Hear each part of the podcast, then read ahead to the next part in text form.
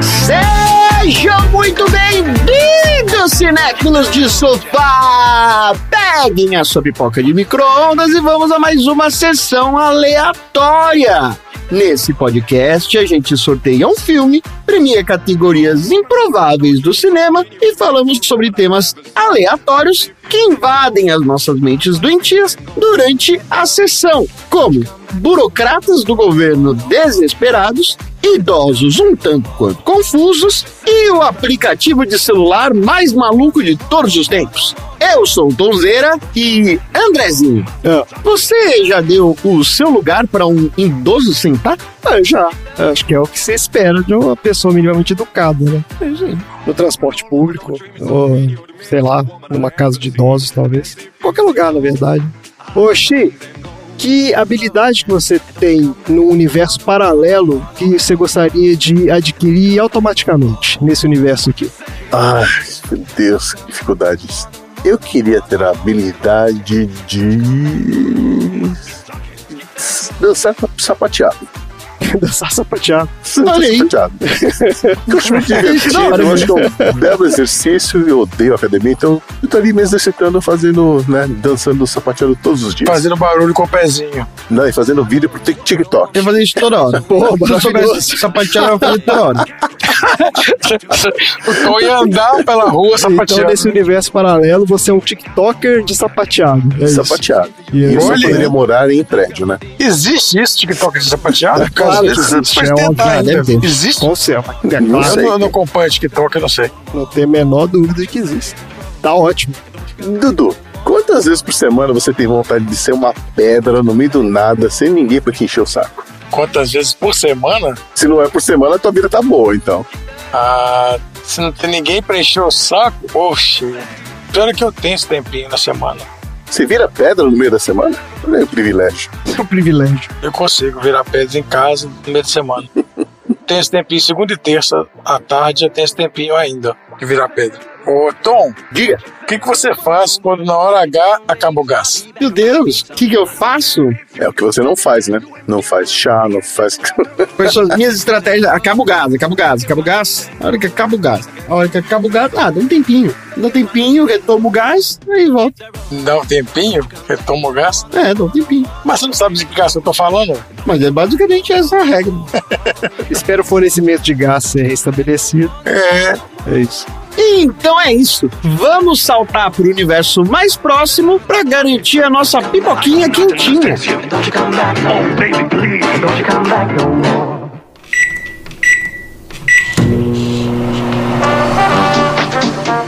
Evelyn! Evelyn! Evelyn, espera! Não é o que parece! Evelyn!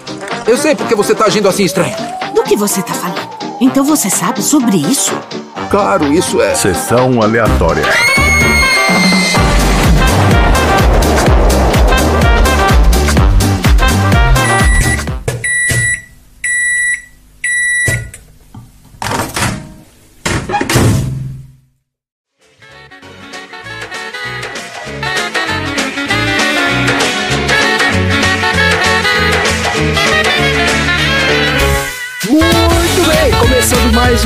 Episódio do Sessão Aleatória, o podcast mais absurdo da Baixa Podosfera. Esse é o podcast preferido dos cozinheiros que criam pratos maravilhosos enquanto são controlados por animais silvestres. E aqui no Sessão Aleatória nós já tivemos vários episódios com dicas de culinária, como no episódio 93, filme The Room, onde a gente fala sobre as piores comidas do mundo, e no episódio 95, do Turma da Mônica Laços, onde a gente dá a receita aí do estrogonofe ideal, estrogonofe do Dudu. ué. E falamos também tudo sobre animais exóticos no episódio 70 do filme Madagascar. Tá tudo nos episódios anteriores do Sessão Aleatória. E para você que tá chegando aqui pela primeira vez, eu vou te explicar como é que funciona o nosso podcast. O Sessão Aleatória tem duas partes. Na primeira a gente fala sobre o filme da semana, sorteado de uma lista, conversa sobre as nossas opiniões e traz curiosidades de produção e bastidores. E na segunda parte a gente fala sobre assuntos aleatórios inspirados pelo filme. Então, se você não viu o filme, ou viu e não gostou, não tem problema, porque o filme é só a entradinha para o nosso prato principal, que são os assuntos aleatórios. E hoje nós não temos aqui a presença da Marina, que descobriu que existe um karaokê aqui do lado de casa, e agora qualquer minuto de tempo livre que ela tem na vida é dedicado a essa prática milenar do karaokê. Foi absorvida pelo negócio lá. Então, Xi, você está conosco aqui mais uma vez. Eu não posso mais fazer introdução especial, não. A Marina falou que você já é oficialmente da casa. Perdeu esse privilégio de ser anunciado. É, mas já tem tempo isso. Pois é. And Ninguém vai te ouvir. Ninguém ouvindo? O karaokê é perto daí, hein? Mas, Oxi, já que você é um especialista em artes marciais dos anos 80, lembra aí, quais foram os filmes de luta que marcaram os anos 80? Sério? Bom, então não tem nenhum do Bruce Lee nessa época, mas tem um grande clássico do Grande Dragão Branco com o Jean-Claude Van Damme. Ah, esse foi um grande clássico mesmo. Tijolo não revida. Pô, fez várias pessoas rasgarem as calças aí tentando abrir aquele espacate. Mas é que esse filme a gente confunde, porque tem dois filmes que saíram mais ou menos na mesma época e que eram iguais, que é o Grande Dragão Branco e tinha o outro que é o Kickboxer. Ah, não, seu é ruim. Esse é ruim? O Grande Dragão Branco é o que tem o UFC lá, que ele vai lutar no É, tijolo não revida. Que isso? É, famoso comitê. comitê, comitê. Que eles vão lutar no tipo um half-pipe, né? O Half Pipe, tem isso? É, não é? O grande dragão branco não é que o cara joga o pozinho na cara do Van Damme? Joga, joga o pozinho. Ele tira o pozinho de dentro da cueca e joga na cara do banana. Isso. O cara levou um saco de pó na cueca pra luta. É o precursor do Vale Tudo, que depois virou o UFC. Esse é o verdadeiro vale tudo, né? Eu levo um saco de areia, eu jogo no olho do cara, tá valendo. O Karate Kid é dos anos 80? De que ano que é? Também, cara, tem que ir de 84. É que ele não é bem um filme de luta, né? Ele é um filme de Adolescente. exploração de menores, talvez. É, na verdade, o Daniel Sully, que ele faz ali é uma dança break, né? Não é um karatê. Que é aquela coisa do seu Miyagi, né? Explorando o garoto lá pra limpar a casa dele, limpar o carro, fazer tudo aquilo. Pô, mas funcionou. Funcionou, o carro ficou brilhando. Funcionou mesmo. É, o carro ficou limpinho, a casa ficou arrumada. Sim, o cara foi campeão, tá valendo. Tá ótimo, minha gente. Então, ó, vamos lá, vamos falar do filme de hoje, que é Tudo em Todo Lugar ao Mesmo Tempo, um dos maiores sucessos do cinema em 2022, que tá aí concorrendo ao Oscar de melhor filme 2023 aqui, ó. Esse filme, inclusive, veio da minha lista, que eu montei justamente depois do anúncio dos candidatos ao Oscar desse ano. Olha aí. Só que ah, o Oscar tem 10 filmes, né, de candidato a melhor filme, então eu selecionei quatro que eu achei os mais interessantes, ainda não tinha visto. Então eu tinha colocado lá o Fablemans, que é o filme do Spielberg novo, o filme do Elvis, do Baz Luhrmann, e o Top Gun Maverick, que esse aqui depois eu até assisti. Assisti esses dias aqui e achei um filmaço. Gostei pra caramba. Vocês viram algum desses aí? O Top Gun, o Maverick, né? É maravilhoso. Julgo até melhor que o original. Não, é um filmaço, achei incrível também. As cenas de ação são pô, maravilhosas. A cinematografia do negócio é muito impressionante. E o outro filme que estava na lista foi esse que então foi sorteado. Ó. Quando esse episódio sair, provavelmente já vai ter rolado a festa do Oscar, então a gente já vai saber né, se ganhou alguma coisa. Mas por enquanto a gente não sabe de nada. Bora falar do filme então. Tudo em todo lugar ao mesmo tempo é um filme de 2022 dirigido e roteirizado por Daniel Kwan e Daniel Scheinert, que assinam a obra como Os Daniels. O filme estrela Michelle Yeoh como Evelyn, a Stephanie Su como Joy e o Ke Hui Kwan como Waymond. E tem ainda a participação aqui da Jamie Lee Curtis como Deidre e do James Hong como Gong Gong. Olha, começar falando então desses diretores aqui, ó, os Daniels. Esses caras, Daniel Kwan e Daniel Scheinert, se conheceram enquanto estudavam cinema na Emerson College de Boston. E a partir de 2011 eles começaram a dirigir videoclipes para artistas como Foster the People, The Shins e Tenacious D. Daí em 2016 eles estrearam o primeiro longa-metragem deles, que foi Um Cadáver para Sobreviver, estrelado pelo Paul Dano e o Daniel Radcliffe, olha aqui, o cara do Harry Potter. Recebeu críticas positivas e ganhou o prêmio de direção do Sundance Festival 2016. Eles também têm diversos créditos de direção na TV. Fizeram o Alquafina is Nora from Queens. Esse eu já assisti uns episódios, é legal. Tem o Legião, e Como se tornar uma divindade na Flórida. Nossa, você viu? Como fala. E esse Tudo em Todo Lugar ao mesmo tempo foi a segunda colaboração deles no cinema. Então esses caras estão chegando, né? São os caras que estão aí começando agora e já fazendo impacto aí no mundo de Hollywood. E para falar do elenco desse filme, a gente traz o quadro Viu Não Viu, onde a gente fala sobre filmes que a gente viu e isso que a gente nunca ouviu falar da galera desse filme. Você viu ou não viu? E a gente já falou sobre alguns atores desse filme aqui, ó. A gente fez um Viu Não Viu da Jamie Lee Curtis no episódio 73 do filme True Lies e fizemos também do Que Rui Kwan no episódio 81 do Goonies. Então a gente vai falar de gente diferente aqui hoje, começando pela grande estrela desse filme, que é a Michelle Yeoh. Ela é uma atriz malaia e começou a carreira atuando em filmes de ação de Hong Kong nos anos 80 e 90, onde ela fazia os próprios stunts dela. Ela era aquela que, sabe, tipo, não tem dublê pra ela. Ela ia lá e fazia o negócio. Inclusive, ela atuou várias vezes com Jack Chan. Ela tinha aquela mesma pegada dele, de fazer as cenas, né? Tipo, naquele esquema lá de Hong Kong. O reconhecimento no Ocidente veio em 1997, quando ela fez sua estreia em Hollywood no filme 007 O Amanhã Nunca Morre, que é daquela época que o James Bond era o Pierce Brosnan. Vocês lembram desse filme aqui? Acho que sim, acho que sim. Você acha que sim? É, porque eu assisti vários do Pierce Brosnan e parei quando mudou pro Daniel Craig. É que os filmes do James Bond, eles meio que se fundem todos na mente, né? É muito difícil você saber qual que é um específico. É, Eu lembro, em geral, filmes do Pierce Brosnan. Aí tem, né, mais ou menos aquela ideia do que que é. É só o Valese que vai saber o que que é cada coisa aqui, porque, né, o cara tem que ser viciado no negócio. Mas o grande sucesso da carreira dela viria em 2000, no filme O Tigre e o Dragão, do Ang Lee, que ela estrelou com o Cho Yun-fat e foi um mega sucesso internacional. Esse filme ganhou um milhão de prêmios, ganhou Oscar de melhor filme em língua estrangeira, né? E ela também ganhou um porrada de prêmio e tal. E é um filmaço esse aqui, né? Esse realmente é um filme muito bom. E depois disso, ela entrou pro esquemão de Hollywood e atuou em grandes produções. Aqui ela tá no Sunshine Alerta Solar, 2007, A Múmia, Tumba do Imperador Dragão, Morgan, A Evolução, 2016. Esse filme aqui eu vi, é muito ruim. Tem o Guardiões da Galáxia, volume 2, 2017. Eu não lembro o que que ela faz nesse filme, mas eu também não lembro de quase nada desse filme. E ela tá no Podre de Ricos, 2018. Isso aqui é legal também, é uma comedinha. E depois ela voltou para o universo da Marvel, no Shang-Chi e a Lenda dos Dez Anéis, 2021. Mas eu acho que ela faz outro papel, né? Ela não é a continuação do Guardiões da Galáxia, ou é? Eu não sei o que ela faz no Guardião da Galáxia. Eu não lembro também, não. Ela tá no crédito do filme, que eu não lembro qual é o papel dela, cara. Eu não lembro de nada desse Guardiões da Galáxia 2, na verdade. Eu achei bem zoado esse filme. eu não assisti. É, não faz falta, não. Olha só, outro papel importante dela foi na TV. Ela fez a Capitão Filipa Giorgio, Ah, ou Giorgio, falar assim, Jojo. Uhum. do Star Trek Discovery. Você chegou a ver isso aqui, Chico? Cheguei, ela tá maravilhosa. Ela faz dois papéis, na verdade. Aliás, essa história dela no multiverso começou ali. Ah, Nos episódios dessa série, ela tem uma versão dela de outro universo que substitui a versão deste universo. Quer dizer, daquele universo. Quer dizer, sei lá.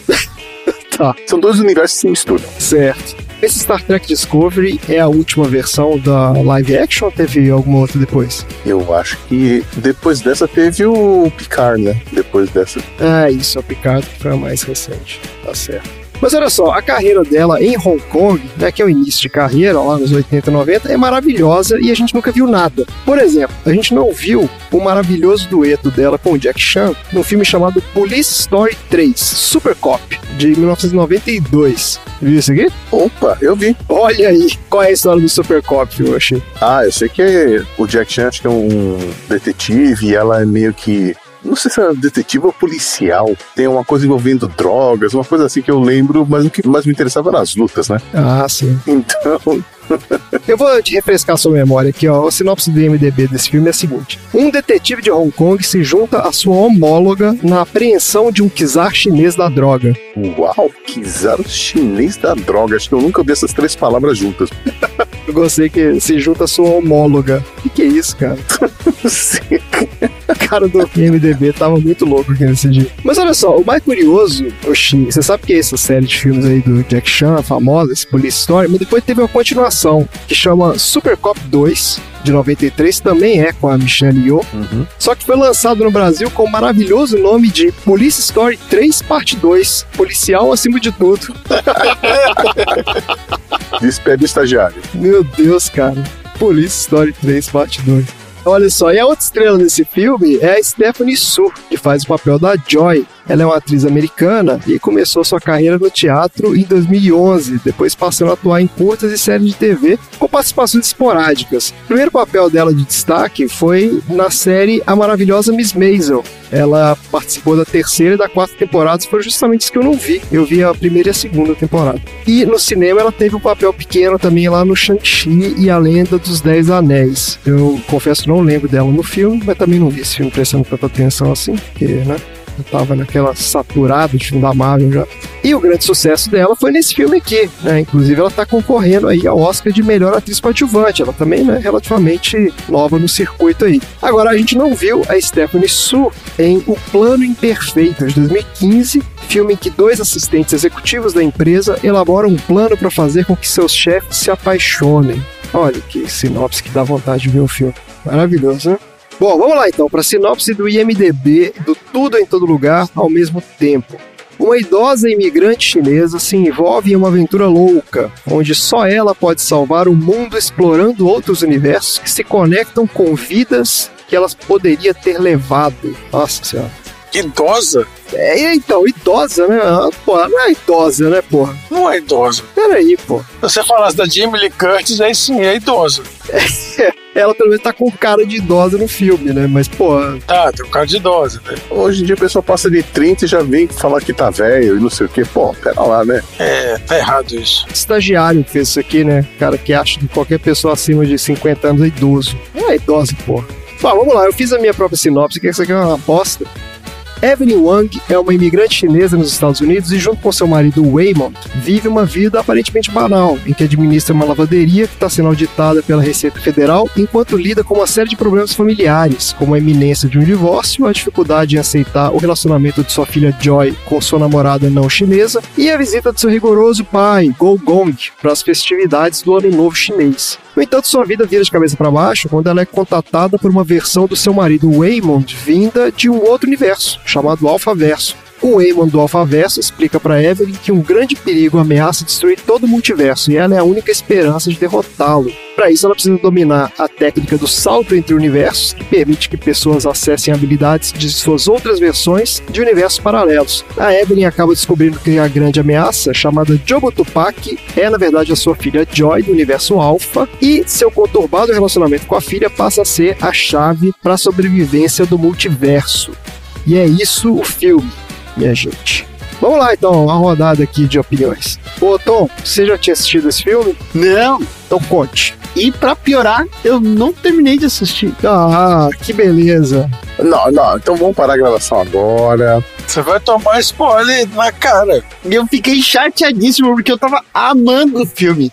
Eu tinha a impressão correta de que eu iria amar o filme. Não tinha conseguido assistir no cinema, queria ter assistido no cinema. Mas aí, quando o filme for sorteado, eu fiquei muito feliz. Mas não consegui assistir o filme. Até onde você viu? Eu vi até metade do filme. Ah, não, não, não, Tom, não faça isso. E assisti metade do filme e já tava amando tudo que tava acontecendo. Ah, tomar spoiler até falar cheio. Então para aqui, vai lá assistir, volta daqui a pouco pra gravar um, um assunto aleatório, troféu. Grava assistindo aí, igual você fez lá com o Minari lá. É, pelo menos dessa vez parou de ver antes de começar a gravar. né? Ah, tá bom. Então, e você, Dudu? Já tinha visto esse aqui? Você já tinha visto, né? Eu lembro que você falou uma vez. Já tinha visto, logo quando saiu. Lógico que eu não vi no cinema, porque eu não tenho condições de ver no cinema aqui. O cinema aqui é uma bosta. E assim, acho que esse filme é dirigido pelos irmãos russos, né? Não, ele é produzido pelos irmãos Russo. Ah, é produzido pelos irmãos russos, tá. Isso. Mas assim, é excelente um filme que ele vai abordar a relação de pai e filha, ou mãe e filha, e a relação de família de uma maneira completamente inusitada e diferente, que você, a cada momento você não sabe o que vai acontecer e cada momento vai ficando cada vez mais absurdo e você acha que não tem como ficar mais absurdo e ele vai ficando de todas as maneiras possíveis. É incrível, o final também é maravilhoso. Não vou ficar falando demais porque o Tom assistiu. Tá bom, a análise tá de bom tamanho. Eu também acho que é bem por aí. Eu concordo. É um filme que eu vou assistir com meu filho. Olha aí. quando ele tiver maiorzinho. Achei que já ia assistir agora, pô. Não, não dá pra assistir agora. Tem que ter pelo menos uns 12 anos pra assistir esse filme. É. Não, mas ele é um filme que tem essa vibe. É um filme de família, né? Esse aqui é o negócio. Exato. E você não acha, né, que é. Aí depois você vê que ele te mostra que ele é. Filme de relações familiares tal, e relações entre as pessoas. Ele se disfarça de filme de artes marciais, depois ele se disfarça de filme de ficção científica, mas na verdade ele é um filme sobre relação familiar. Isso, exatamente. Ele tem várias camadas. É, é. Muito bem construído. É uma ficção científica, horror, romance, drama, comédia, é tudo. Tá tudo aí, né? É uma mistureba de tudo quanto é coisa. Tudo ao mesmo tempo. Uma bagunça esse filme, tava adorando. É, é incrível. E você, Xi, já tinha visto? Já, já tinha visto, já tinha me emocionado já. E como vocês falaram, né? É um filme sobre relacionamentos intergeracionais. Mas para mim tem uma outra camada ainda. Hum. Né? Porque esse filme juntou quatro gerações de representação asiática no cinema. Você tem o James Hong, que atua desde os anos 50, o Kei Kwan e a Michelle Yeoh, que estão aí, né, dos anos 80, 90, a Michelle nos anos 2000 também, e a Stephanie Su dos anos 2000 em diante. Então você tem várias gerações, né? Então eu achei muito legal isso, cara. E não foi o primeiro filme que eu vi o elenco majoritariamente ou totalmente asiático e falei, cara, isso é representatividade, foi legal. Pra mim, o primeiro que eu percebi isso foi naquele Meu Eterno Talvez, de 2019, com Ali Wong, que é muito legal. E ali as coisas não são estereotipadas, sabe? É divertido mesmo. É muito legal porque assim, eles simplesmente são asiáticos, mas são americanos. Não, não tem uma coisa do tipo, ah, fala com sotaque, ou tem os mesmos dramas que tem todo personagem asiático. E eu amei esse filme, porque eu fiquei meio perdido assim durante uns 10 minutos. Falei, cara, o que tá acontecendo? Eu até me belisquei pra ver se eu tava aqui ainda nesse universo, porque falei, meu, você começa a questionar tudo, né? E no final, pô, eu me emocionei, eu não tava esperando, sabe? E achei muito legal mesmo, assim, a viagem que eles levaram a gente, né? Não, é incrível, né, cara? Mesmo que você tirar a camada mais profunda do filme, então assim, o filme ele tem todo um significado, né? E você entrando aí na história dele, você começa a se perder nesse mundo de relações, né? E de reconstruções né? entre mãe e filha, etc. Mas ele também trabalha muito bem a camada superficial ali da coisa, né? A camada visual mesmo. Porque é tanta criatividade que o cara joga ali na sua frente e é tão bem feito a forma como ele cria essa coisa do multiverso, como ele leva meio que ao limite mesmo a ideia dos infinitos universos, né? Tem desde os universos normais, entre aspas, né? Tipo, ah, ela é lutadora de Kung Fu. Aí tem o universo que ela é a pessoa que fica lá girando a placa de propaganda. Mas tem o universo que ela é a pedra. Aí tem outro que ela é um desenho animado. Aí tem o que eles são a pinhata, entendeu? Tipo, é, muito doido, cara. É, E tem os dedos de salsicha. É maravilhoso. Tem os dedos de salsicha, é, é maravilhoso, cara. eu não queria ser o editor desse filme, porque imagina o trampo de edição, cara. É, pô, o cara desse trabalhou. E esse cara trabalhou. Tem umas cenas que é, acontecem tão rápido, acho que assim, tipo em, sei lá, em um segundo deve ter uns 40 frames, assim, é um troço de doido. Vai sobrepor uma porrada de imagem uma em cima da outra. E tem a- o universo maravilhoso do Hakakuni, né, cara? Que é qualquer coisa. É, é verdade. Eu achei muito bom isso. E a vilã me lembrou muito Thanos, viu? Na coisa dos poderes. É meio que o, o Thanos com a joia da realidade. É, que ele pode alterar tudo, né? Isso. Só que você vê como é que aqui os caras, né, eles trabalham essa ideia a fundo, né? O filme da Marvel é aquela coisa, né? Tem que ser uma coisa meio. Não tem muito tempo pra elaborar tudo isso. É, tem que ser linear. E aqui não, os caras vão pra dentro mesmo. O que, que seria uma pessoa que consegue acessar infinitos universos, né? Muito legal isso. Pois é. É, e o efeito que isso tem na cabeça da pessoa, né? Exato, porque o efeito pela cabeça dela é meio que tudo passa a ser banal, né? Então, se você tem acesso a tudo, nada faz sentido, né? Nada é especial. É meio que isso que ela acha que esse é o final da história, mas acaba que. Tanto que quando ela junta tudo, vira uma rosquinha. né? É, exato. Depois, depois que você já sabe de tudo, né? Nada tem muita importância, né? E acaba que. No fim das contas, não, não era bem isso, né? Depois que ela resolve o conflito com a mãe e tal, ela se redescobre ali. E na verdade o trauma dela, a coisa dela, a origem super vilã dela é que assim, a mãe era muito rigorosa com ela, né? E naquele universo onde eles tinham acesso a essa tecnologia foda, ela virou uma super vilã. No universo normal, entre aspas, né, o universo da Evelyn comum, ela só era uma menina estavam em conflito com a família. Mas em todos os universos que ela ia, né, esse conflito entre as duas persistia, né, era uma constante em todos os universos. ali. Lembrando que a relação dela com a filha, ela vem também como de reflexo da relação do pai com ela. Com o pai, exatamente. Pois é, pô. Então ele tá falando de como também as gerações vão reproduzindo, né, os traumas e reproduzindo as... E como que isso tem que ser quebrado. Exato. E é só na hora que ela quebra isso que resolve o conflito lá no final, né? É aí que o Tom já não sabia, agora já sabe, tomou um spoiler. Mas é isso, é um filmaço. É uma coisa que, por exemplo, eu e a Thais, a gente fica discutindo o tempo inteiro sobre a criação do Henrique agora. Né? O que, que a gente vai ter que fazer para mudar vários conceitos, né? De como que a gente foi criado e várias coisas que estavam erradas na nossa criação e que tem que mudar para ele. Isso é um trabalho de esforço constante agora que a gente vai ter por um bom tempo aí. É isso. Faz parte de nós evoluirmos como sociedade também, né? Exato. A gente aprendendo com os erros e aprendendo com os acertos, e é isso aí. Maravilha, minha gente. Muito bom. Mais algum comentário aí? O Tom ficou pela metade do assunto. Acho que ele foi lá assistir. O meu comentário no final das contas é que eu não vejo a hora de acabar os filmes de herói pra galera voltar a investir em filme bom de verdade. Ah, mas não precisa não acabar o filme de herói, não. Tá investindo no filme, tá aí. Tem os dois, tem filme do herói, tem esse. É que a galera simplesmente não tá afim de investir em outra coisa, né? É, eu não sei. Filme de herói virou o coqueluche do cinema. Ninguém tá afim de investir em outra coisa que não seja isso aí, não. É, virou, virou. É uma máquina de fazer dinheiro. Se fizer certo, né? Se for descer, não dá pra fazer. Esse filme, de certa forma, ele é um filme de herói. É. Se você parar pra pensar, ele não é um filme de franquia, de Marvel, DC, mas ele é um filme de super-herói, concorda? Tem várias referências. E ele tem várias referências, exatamente. Só que ele consegue trabalhar isso de uma forma muito diferente, porque, né, como ele não tá preso dentro de um universo de Marvel, não sei o quê, ele consegue ter liberdades criativas aí que os caras não podem ter nos outros filmes. Isso aí com certeza. Então te abre muito mais possibilidade. Qual que foi o universo que você mais gostou, Tom? Eu não vi muitos ainda, né? Ah, você ainda não chegou na parte do, de todos os universos? Não, eu só cheguei só a hora que a, que a vilã se, se revela. Ah, tá bom.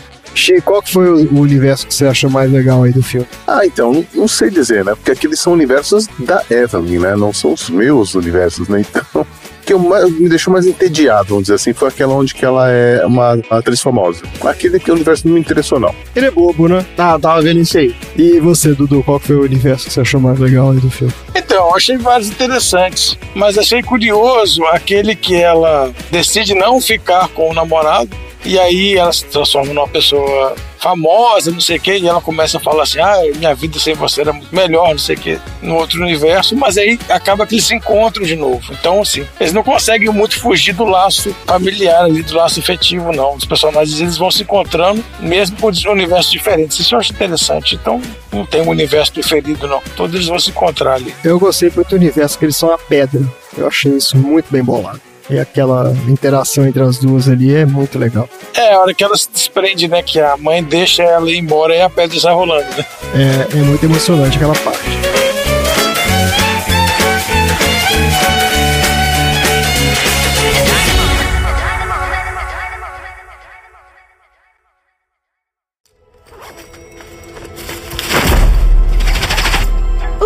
Fazendo? Você pode estar em grande perigo. Não tenho tempo para explicar. Segure isso. Por que tá fazendo Aqui. isso? Preste atenção. Quando sairmos desse elevador, pode virar à direita e seguir com seu compromisso com a auditoria. Ou pode virar à direita e entrar no armário do zelador. Não seja estúpido. Por que eu ia entrar no armário? Não agora. Por que você baixou tantos aplicativos no meu celular?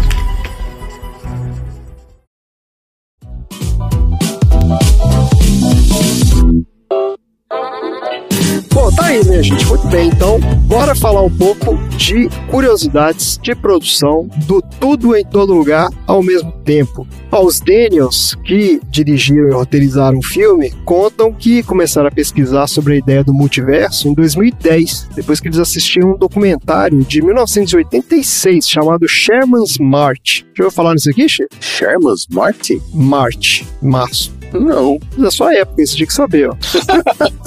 Você tinha que saber. Que absurdo, né? Olha Como é que fica a cobrança, né? A enciclopédia dos filmes dos anos 80. Eu tô horrorizado com essa lacuna. Então, você tava nascido naquela época, você tem que saber de tudo que se passava quando você tava nascido. Pô, pelo amor de Deus, meu, o cara faz o podcast só falando de anos 80, não sabe.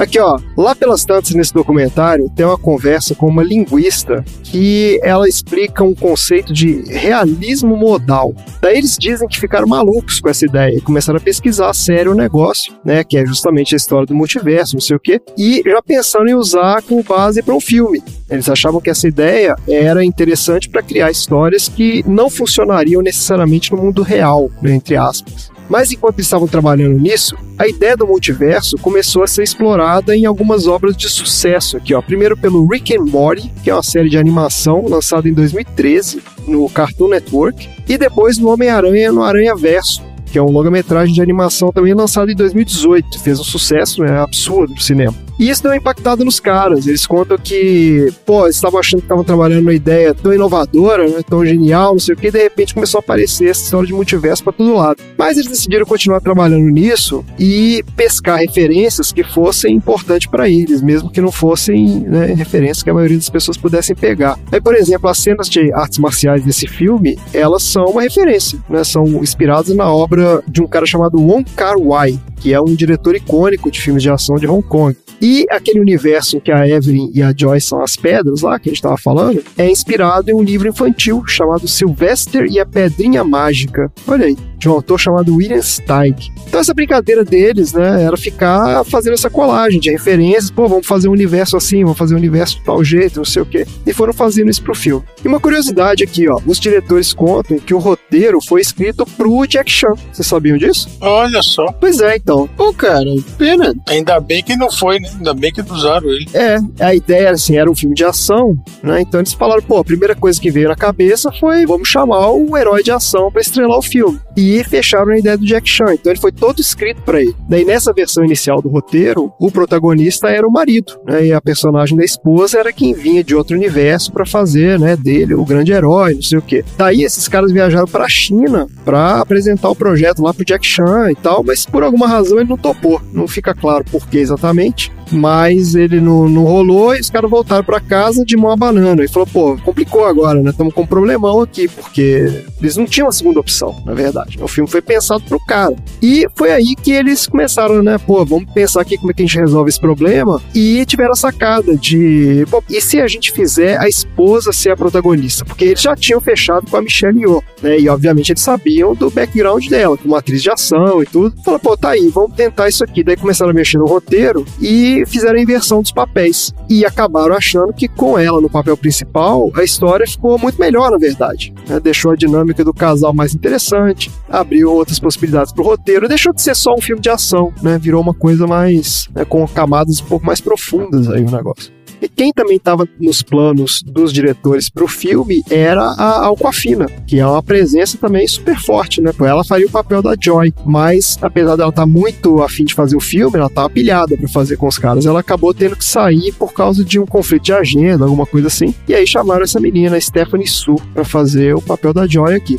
E a outra grande sacada de elenco foi trazer o Kiwi Kwan, né? Que era o cara que estava há 20 anos sem atuar e ele tinha recentemente decidido voltar ativa. Os diretores contam que pensaram nele porque eles viram um meme comparando o Andrew Young, que é um político barra milionário americano, é tipo um João Dória dos Estados Unidos. E viram um meme desse cara comparando como se ele fosse o garotinho do Indiana Jones, né? Crescido. Que é o Kiwi Kwan. E aí falaram, pô, o que, que será que aconteceu com esse cara, né? Por que, que ele parou de atuar e tal? E foram atrás dele. E por uma daquelas coincidências inacreditáveis, esse cara tinha acabado de decidir que ia voltar à ativa. Então ele tinha ligado para um amigo dele que era agente em Hollywood e falou que tô pensando em voltar pro cinema e tal, né? Você topa me representar aí. E duas semanas depois o cara ligou para ele. Falou que, ó, esses Daniels aqui me ligaram, estão te procurando aqui para fazer um projeto que é com a Michelle Yeoh. Você tá afim de fazer ou não? Pô, o cara ficou maluco, né? Porque ele conta, inclusive, que decidiu voltar à atuação justamente quando ele viu a Michelle Yeoh no filme Podres de Rico, que é o Crazy Rich Asians, né? Que é um filme também que é todo de elenco asiático. Então o cara ficou mega empolgado, pô, vambora, vamos fazer o filme. das filmagens começaram em janeiro de 2020 e foram concluídas em 38 dias, que é super rápido, né?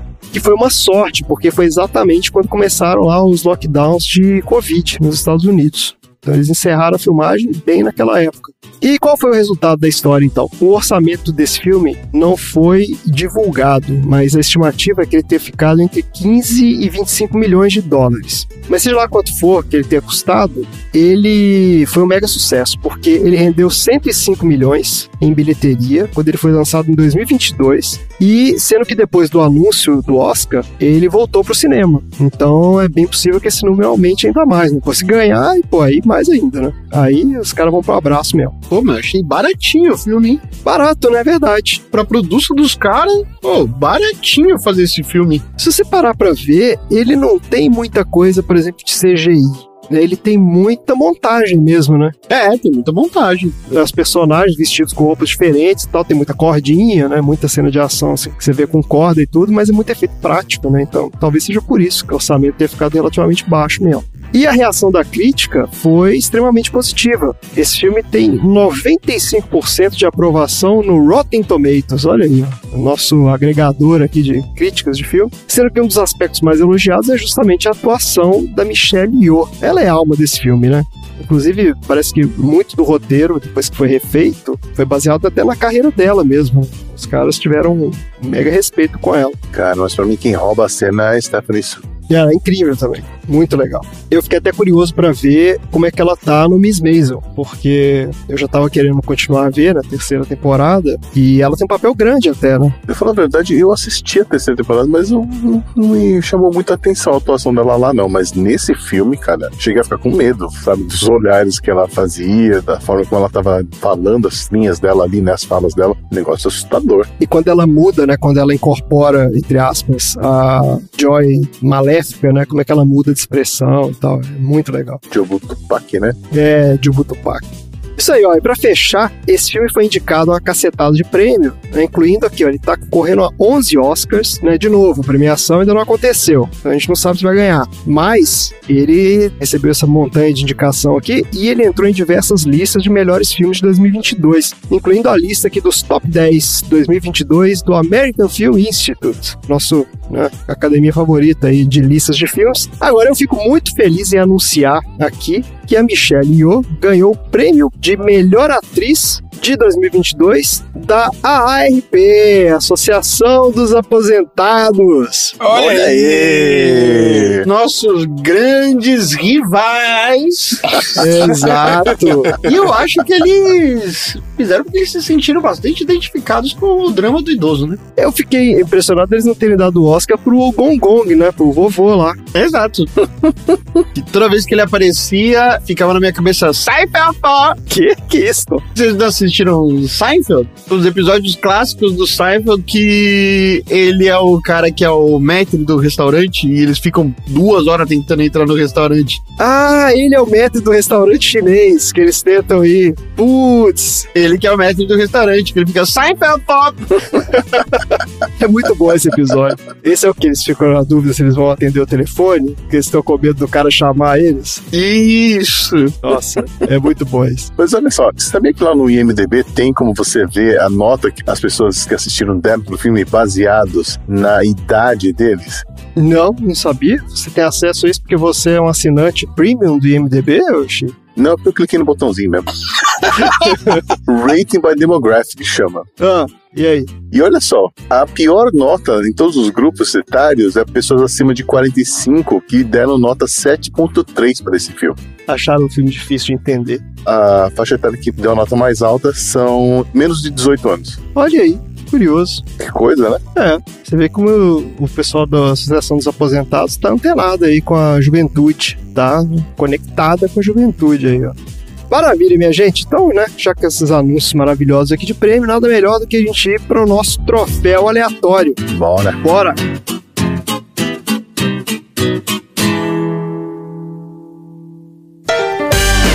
Troféu aleatório.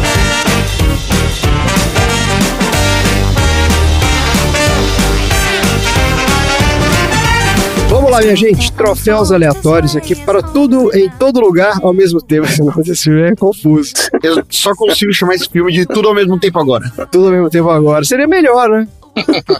Vamos lá, então. Ô, Tom, lembra aí pro nosso ouvinte. Qual é a sensação de ganhar um troféu aleatório? Sensação de você ganhar o troféu aleatório é justamente essa: você tomar uma ação completamente aleatória na sua vida para aquele momento e de repente passar num universo onde você simplesmente sabe tudo de tudo. Ou você dá azar também e se tornar um espiga de milho. Acontece. Vamos lá, Dudu, qual é o troféu aleatório aí para o tudo ao mesmo tempo, o tempo todo?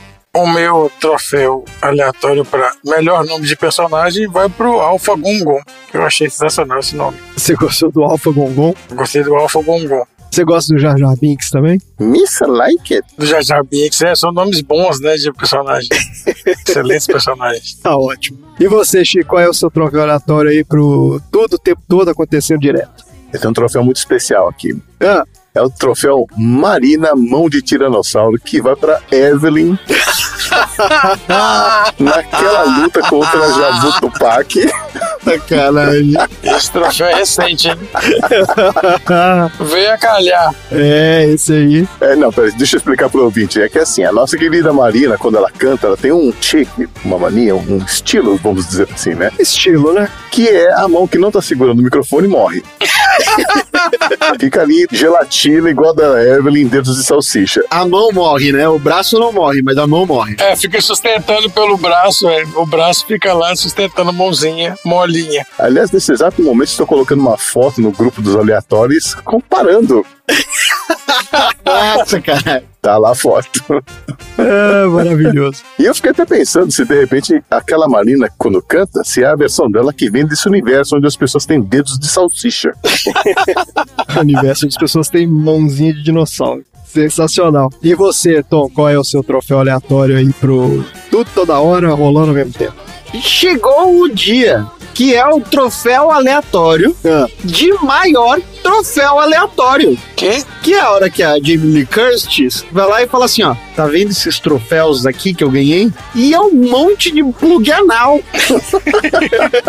Eu ia fazer isso daí de troféu, mas eu desisti, porque eu sabia que alguém ia fazer. E aí ela falou assim, ó, pra conseguir ganhar esses troféus, tem que fazer muita merda na vida.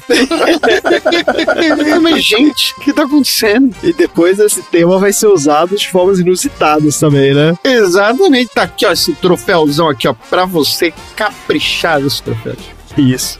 Ah, excelente. Olha só, a Marina se faz presente nesse episódio aqui, porque eu também vou fazer um- uma homenagem aqui à Marina, o troféu Marina Sobrevivencialista de melhor arma improvisada, que vai pra sequência de luta com a pochete que o cara usou. Eu nunca tinha imaginado uma pochete podia ser uma arma tão letal. A luta com a pochete é incrível mesmo. E a Marina recentemente falou aqui de armas improvisadas, ela não falou de pochete. Tem- Tem um outro assunto aleatório agora pra falar de uso bélico da pochete. Tá ótimo, minha gente. É isso. Então encerramos aqui os troféus aleatórios. Bora para os assuntos aleatórios da semana. Fica de pé. Quem é. Ai, o que tá acontecendo? A gente vai se divorciar? Eu não sou o Waymond que quer se divorciar de você. Sou o Waymond que quer salvar a sua vida. Agora pode vir comigo e viver até alcançar o seu máximo potencial. Ou deitar aqui e viver com as consequências. Eu quero deitar aqui.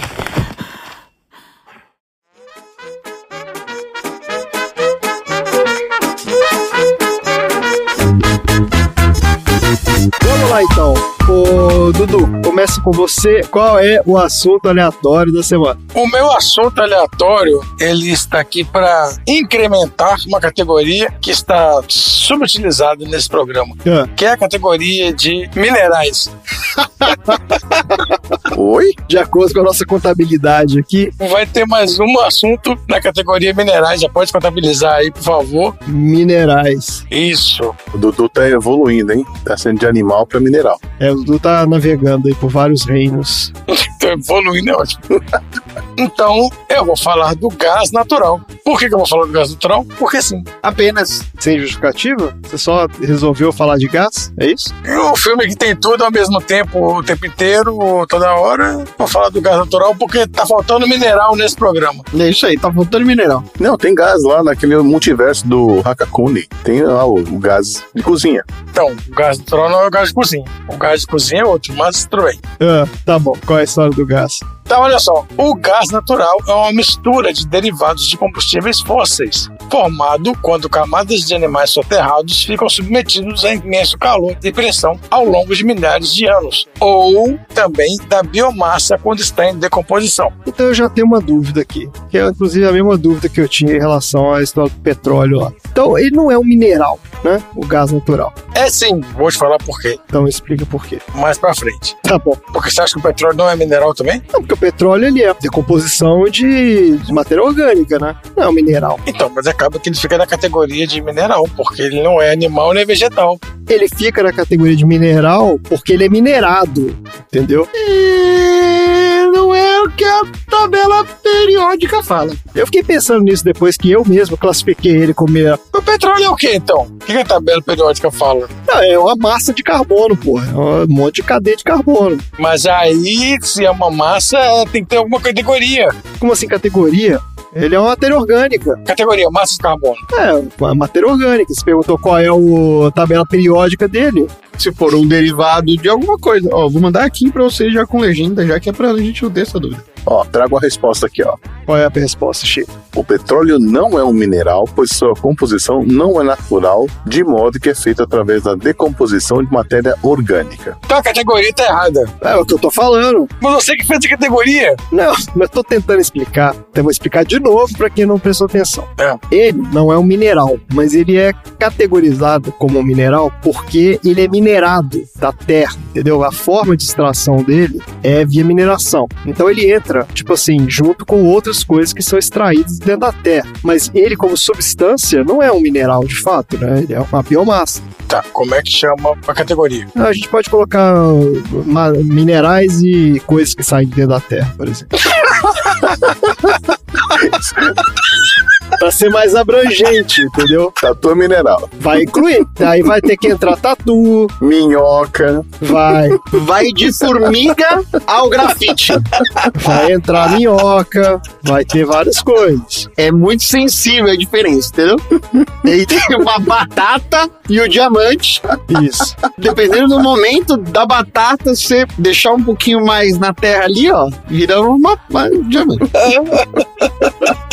Tem coisas que se encaixam nessa categoria. Muito bom, essa categoria ficou ótima então. Isso. Vamos lá, continuando. O gás mineral é uma mistura de hidrocarbonetos leves encontrados no subsolo, na qual o metano tem uma participação superior a 70% em volume. A composição do gás natural pode variar bastante dependendo de fatores relativos ao campo em que o gás é produzido. O processo de produção, o condicionamento, o processamento e o transporte. O gás natural é um combustível fóssil de uma fonte de energia não renovável. Ele é encontrado em formações rochosas subterrâneas ou em reservatórios de hidrocarbonetos em camadas de carvão através de jazidas de petróleo, por acumulações em rochas porosas isoladas no exterior por rochas impermeáveis e associados ou não a depósitos petrolíferos. Então ele pode ser associado ou não ao petróleo. Tá bom. E a maior parte do gás natural foi formado pelo tempo e por dois tipos de mecanismos diferentes: os gases biogênicos e os termogênicos. Hum. O gás biogênico é formado a partir de micro-organismos metanogênicos em pântanos ou aterros sanitários. É aquele gás que é produzido quando você enterra o lixo e aquele material biológico ele vai se decompondo e vai formando o gás. É o chorume, né? O famoso chorume. Então, por isso que sempre o aterro sanitário ele tem tubulações de liberação de gás. E se alguém riscar um fósforo ali, realmente pega fogo. Explode tudo, né? Então, se não tiver tubulação, se o gás ficar contido, explode mesmo. É, O gás termogênico é formado a partir de material orgânico soterrado em grandes profundidades, com grande pressão atmosférica, com animais assim, de grande profundidade mesmo. Antes do gás natural poder ser utilizado como combustível, ele deve passar por um tratamento para retirar as impurezas, inclusive a água, para satisfazer as especificações de um gás natural comercializável. Então são retirados nesse processo de tratamento etano, hidrocarbonetos, peso molecular superior, dióxido de carbono, hélio e nitrogênio. Hum. Então, o gás natural ele é conhecido pela humanidade desde os tempos da antiguidade. Em lugares que o gás era expelido naturalmente para a superfície, povos da antiguidade, como os persas, os babilônicos e os gregos, construíam templos onde mantinham aceso o fogo eterno. Ah, ah, Então, olha aí, o conceito do fogo eterno é aquele gás que brota que brota debaixo da terra, e aí você acende ele e ele fica ali faz uma chamazinha, fica lá pra o sempre. tempo todo. Um dos primeiros regi- registros históricos de uso econômico ou socialmente aproveitável do gás natural aparece na China, no século XVIII. Os chineses utilizaram locais de escape de gás natural mineral para construir altofornos destinados à cerâmica e metalurgia de forma ainda rudimentar.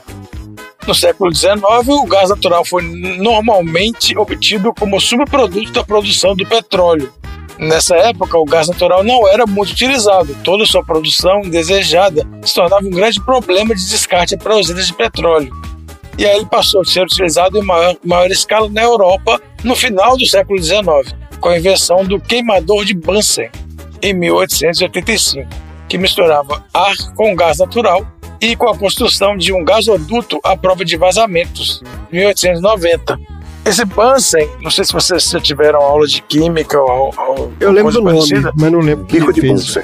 Exato. Então o Bunsen, ele fez aquela estrutura, né, aquele, aquele aparelhinho que é o bico de Bunsen, que você conecta o gás ali e ele concentra a chama para você trabalhar com produtos químicos. É um tubinho, né? É um tubinho que sai uma chamazinha na ponta. Sai uma chamazinha concentrada ali, é o bico de Bunsen. Porém, as técnicas de construção de gasodutos eram incipientes, não havendo transporte de grandes volumes a longas distâncias. Consequentemente, era pequena a participação do gás em relação ao óleo e ao carvão. E aí, entre 18- 1927 e 1931, já existiam mais de 10 linhas de transmissão de porte nos Estados Unidos, mas sem alcance interestadual.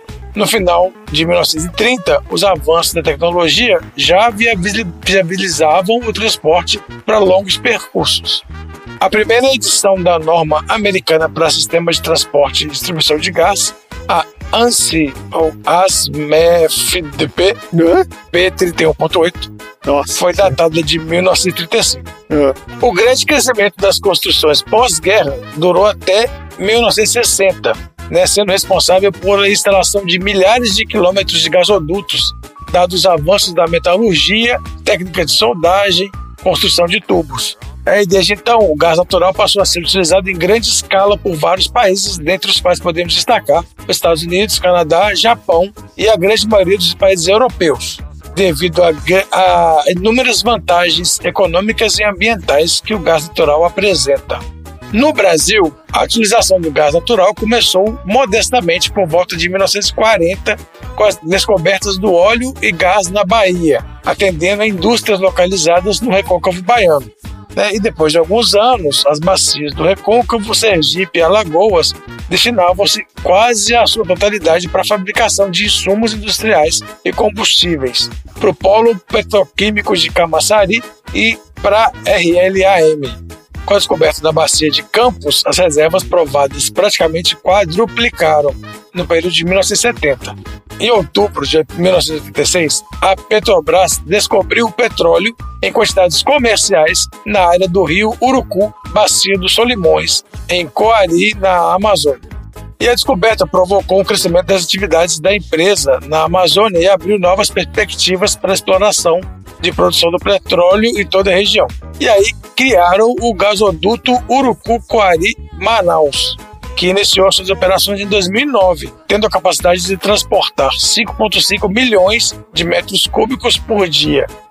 Com a entrada em operação do gasoduto Brasil-Bolívia em 1999, com capacidade de transportar 30 milhões de metros cúbicos de gás por dia, houve um aumento expressivo na oferta nacional de gás natural. E esse aumento foi ainda mais acelerado depois do apagão elétrico que a gente teve em 2001 e 2002, Ah, quando o governo optou por reduzir a participação das hidrelétricas na matriz energética brasileira. E aí sim aumentou a participação das termoelé- das termoelétricas movidas a gás natural. certo. Nos últimos anos, com as descobertas das bacias de Santos e do Espírito Santo, as reservas brasileiras de gás natural tiveram um aumento significativo. Existem perspectivas de que as novas reservas ainda sejam maiores e a região subsal ou pré-sal tem reservas maiores ainda. Apesar disso, o baixo preço do produto e a dependência do gás importado são apontados como os inibidores de novos investimentos. Então, existe uma segura- insegurança provocada pelo rápido crescimento da demanda e interrupções intermitentes do fornecimento boliviano após o processo de produção do gás na Bolívia, que levaram a Petrobras a investir mais na produção nacional e na construção de infraestrutura de portos para importação do gás natural liquefeito. Hum, Com a publicação da Lei 11.909, de 4 de março de 2009, foram criadas normas para a exploração das atividades econômicas de transporte de gás natural por meio de condutos e da importação ou exportação do gás natural. E quais são os atores da cadeia de gás natural? Wagner Então Moura, nós temos Lázaro Ramos. Wagner Moura. Nós temos o produtor é a pessoa jurídica que produz a, que possui a concessão do Estado para explorar e produzir o gás natural em determinados blocos. né? O carregador é a pessoa jurídica que detém o controle do gás natural, contrata o transportador para o serviço de transporte e negocia a venda do gás junto com as companhias distribuidoras. O processador é a pessoa jurídica que processa o gás natural. O distribuidor tem a concessão do Estado para comercializar o gás natural junto aos consumidores finais. O regulador é a figura do Estado, representada pela Agência Nacional do Petróleo, né, a ANP, que vai regular essa, a comercialização pelas agências estaduais. A exploração é a etapa inicial da cadeia de gás natural, consiste em duas fases. A primeira fase é a pesquisa, onde, através de testes sísmicos, verifica-se a existência de bacias sedimentares e de rochas, rochas reservatórias. E se o resultado da pesquisa é positivo, a segunda fase começa, que é onde é perfurado um poço pioneiro e postos de delimitação para comprovação da existência de gás natural ou petróleo em nível comercial. Né? Isso tudo é mapeado para ver o tamanho do reservatório. E aí o gás ele é classificado em gás associado, que é aquele que no reservatório está dissolvido no óleo ou sob forma de capa de gás. E nesse caso a produção é determinada basicamente pela produção do óleo, ou ele é não associado, que é aquele que no reservatório está livre ou em presença de quantidades muito pequenas de óleo. E nesse caso só se justifica comercialmente produzir o gás. Só para informação aqui, os valores de produção em 2015 em bilhões, em bilhões de metros cúbicos por ano nos Estados Unidos foram 766,2 bilhões de metros cúbicos, em primeiro lugar no mundo, e o Brasil produziu 20,4 bilhões de metros cúbicos, sendo o 32º lugar. E a Rússia, onde é que tá? Está desatualizado. A Rússia tem o quê? Ah, a Rússia é o maior produtor de gás, né? Essa porra, esse negócio da, Não, a Rússia é o segundo da, maior. gre- da- da guerra da Ucrânia, lá tem a ver com isso. Ah, Tem em segundo lugar com 598,6 em 2015. Não sei Ah. se agora é maior. Eu Pode ser também. porque está desatualizado. Mas o. É. tá bom. Eu já recomendo ao nosso ouvinte que volte no tempo, escute esse episódio. Ah, como se o nosso ouvinte fosse preocupado E- e com 2000 e- atualização de assunto e, aleatório. e 15. Isso, Não, exato. não use tá para o Enem. Mega atualizado o assunto. Maravilha. Então, esse, esse negócio da- do gás natural ele é relevante pelo, porque essa porra da guerra da, da Rússia ela tem a ver com isso, né? Os caras estão disputando lá é, produção de gás e distribuição de gás. Gasoduto, o cacete. É, lógico. Eles Então, arrumam tipo- várias desculpinhas, mas sempre, sempre ah, o interesse é comercial. É, exato. Beleza, então, minha gente. Bora pro próximo assunto aleatório. Bora.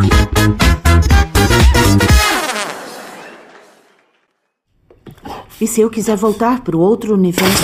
Para com isso! Para com isso, me ouviu? Volta aqui! Tá bom, tá bom, tá bom. Tô aqui, eu voltei. Escuta, você só tá usando os outros mundos para adquirir habilidades especiais, entendeu? Se você cair nas tentações deles, você convida à contradição, caos. O pote de barro pode quebrar e você pode morrer. Ou muito pior.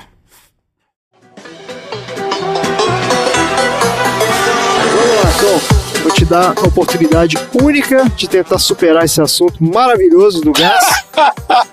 Qual é o assunto aleatório da semana? Dá um gás aí, Tom. Vamos lá. No... no episódio da semana, o pau come solto. Pau torou. O pau torou. E tem uma hora lá que a senhorinha dá um golpe de Aikido. Eu pensei, olha aí, ó. Olha aí. Mais um idoso dando um pau em alguém. Não é idosa, cacete. Vou parar com essa porra, não é idosa, pô. E isso me é muito familiar. E eu vou contar uma historinha sobre isso. O quê? Idosos dando porrada?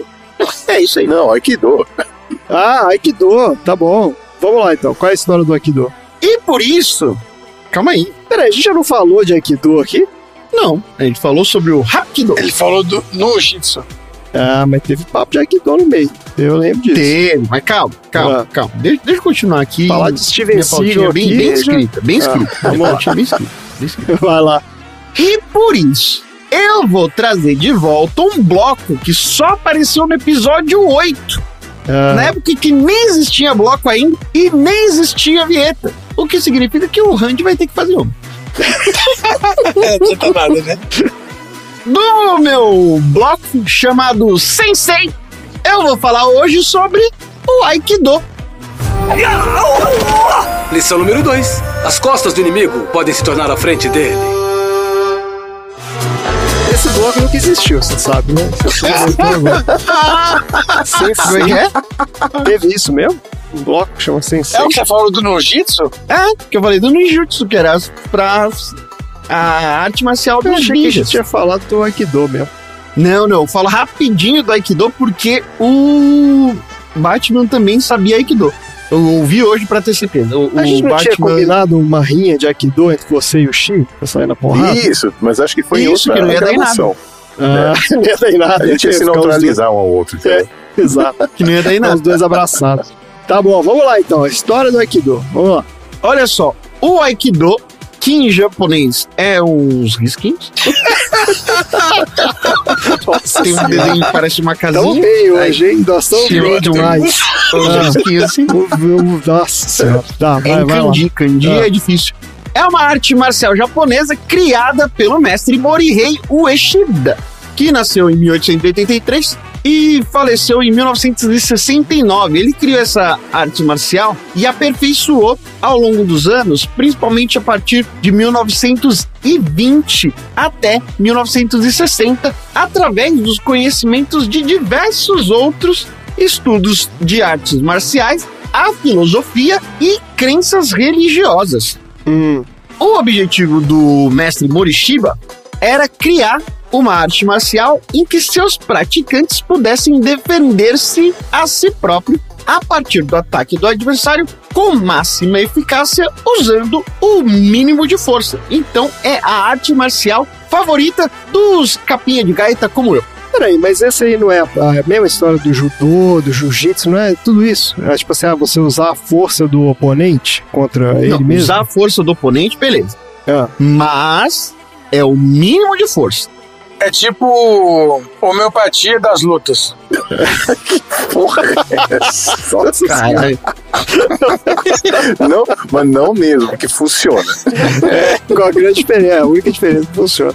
O Aikido é frequentemente traduzido como o caminho da unificação da energia da vida. Nossa. Ou o caminho do espírito harmonioso. E os praticantes dessa arte marcial, respeitosamente, chamam o seu criador de O Ifen Sensei, o que significa grande mestre ou fundador. Ah, Isso porque sen em japonês significa aquilo que vem antes, então sensei é significa que o professor que vem antes. mas toda luta não é sensei? Em vários tem. É que o Morihei Ueshiba Ah. no Aikido eles chamam de o Ifen Sensei, Ah, fosse entendi. uma palavra só. É o sensei, não e é só todos têm o sensei. porque o sensei Tá. significa que é o professor. Professor. Assim exato. como tem o senpai, Ah, que significa órfão. Que? Não, peraí, pô. Não, não, não. Brincadeira. Vocês estão demais. Que isso? Senpai significa o aluno mais velho, que é o Ah. aluno que veio antes. Nossa senhora. O Aikido veio parar no Brasil entre os anos de 1940 e 1950 com a imigração japonesa pós Segunda Guerra Mundial, mas foi se fortalecer mesmo no país a partir de 1987, quando o sensei Hirofumi Tada começou a dar aulas no Rio de Janeiro. É, Esse não é o, o sensei. Esse já é um cara que Não, não. estudou o com sensei ele é o e trouxe pro Morihei Brasil. Ueshiba, O Eshiba. que eu Isso, acho que o ele Eshiba. nunca viu no Brasil. Tá, não deve ter vindo, mas aí esses caras então que vieram devem ser tipo primeira geração de aluno dele? Isso? Isso, a gente vai falar um pouquinho mais sobre a tradição da família. O Aikido é exercido através da combinação de movimentos atacantes, redirecionando a força adversária ao invés de combatê-la diretamente. Ou seja, se alguém te dá um socão, você não bloqueia e dá um socão de volta, você simplesmente utiliza o soco do cara para iniciar o seu movimento. Uhum. Isso requer uma força reduzida, uma vez que o praticante do Aikido simplesmente se utiliza do impulso do atacante a partir da transformação dos movimentos do seu rival. As técnicas são complementadas com diversas projeções, que é quando você joga o oponente, torções ou imobilização. O Aikido não é uma técnica para lutar contra o seu inimigo e derrotá-lo. Ó, Não tem destruição nesse passo.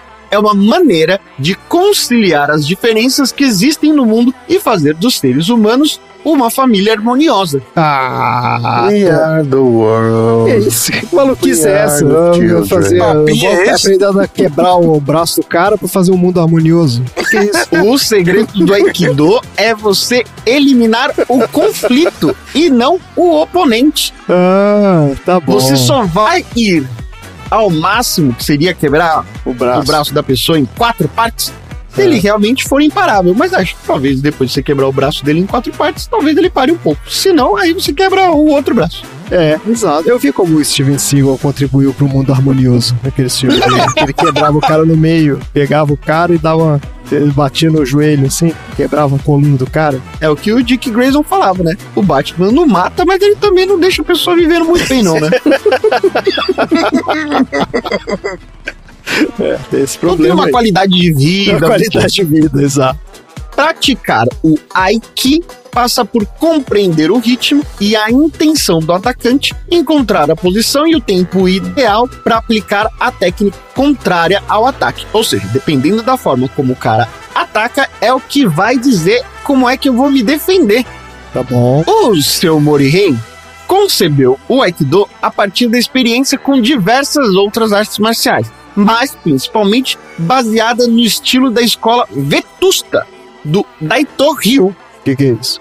ou Aiki Jujutsu, com o sensei chamado Sokaku Takeda, Hum. ao qual ele incorporou as técnicas do Kinjutsu, que é aquele ataque das espadas, e o Jojutsu, que é a técnica do bastão. Inclusive, tem aquela história do Musashi, que era a pessoa que melhor dominou a arte da espada, e teve um dia que foi lutar com um cara que era alguém que dominava o Jojutsu, e foi a única vez que o Musashi perdeu. Ele não chegou a perder, né? Quer dizer, não, ele perdeu. A primeira briga ele perdeu. Eu sei porque eu tô lendo Vagabond e tem essa luta dele com esse cara. Cara, são, é, é um livro inteiro. Tipo, é, É, então. é- demora demais. Autorou lá também. Nossa, é, e é, exatamente. Olha, No final ele ganha do cara só olhando pro cara. Ele, ele aprende, né? Porque ele, ele perde a primeira briga. isso. E aí ele passa meses, sei lá, semanas meditando lá no- na floresta, não sei o que. Na hora que ele vai lutar com o cara, de novo, depois que ele já, né, dominou ali o, o negócio, o cara só de olhar pra ele perde a luta. Fala, pô, não É tem condição de lutar com você. Tipo, você tá muito não, dá foda. não, dá não. Tipo assim, é isso. Eu tenho muito mais medo se alguém tá andando com um bastão no meio da rua do que com uma espada. tá. tá bom. Em 1920, o Aikido divergiu desse estilo, em parte ao movimento do Ueshiba com a religião Omoto-kyo. Hum. A despeito da origem guerreira, o caráter distintivo da arte marcial reside no modo preciso em não se opor ao adversário, mas envolvê-lo e utilizar da sua própria agressividade. E aí, como o próprio o nome da arte sugere, toda a sua prática está relacionada ao conceito do Ki, da sua energia e como ela flui pelo seu corpo e pelo corpo do oponente. E isso é bizarro. Essa parada é bizarra. Porque o dia que você não tá bem, você não consegue treinar. Ah, Sim. Mas isso não é aquela bobagem do cara que. Tem uns vídeos que o cara chega perto do outro, assim, e o cara sai voando e não sei Ah, o que. não, Não, é isso não. Ah, é isso tem uma umas ali é- farofadas, tem umas farofadas falda aí. É, ali é. Né? Eu, eu fico com um pouquinho de preguiça nessas horas aí. Outro importante atributo da arte marcial é seu apego ao desenvolvimento espiritual. Isso advindo dos maiores mentores do Ueshiba, o monge Onisaburo Deguchi, líder da seita Omoto Kyo no Japão, a quem depois de um encontro fortuito passou a seguir e ser o protetor pessoal. Depois de algumas décadas, a arte marcial mantém-se praticamente intacta, permanecendo sob a direção dos seus sucessores naturais, que são o Kishomaru Ueshiba, que morreu em 99, o Moriteru Ueshiba, que ainda está vivo e nasceu em 1951 e esteve no Brasil em 2006. Olha só. Vocês foram lá ver ele?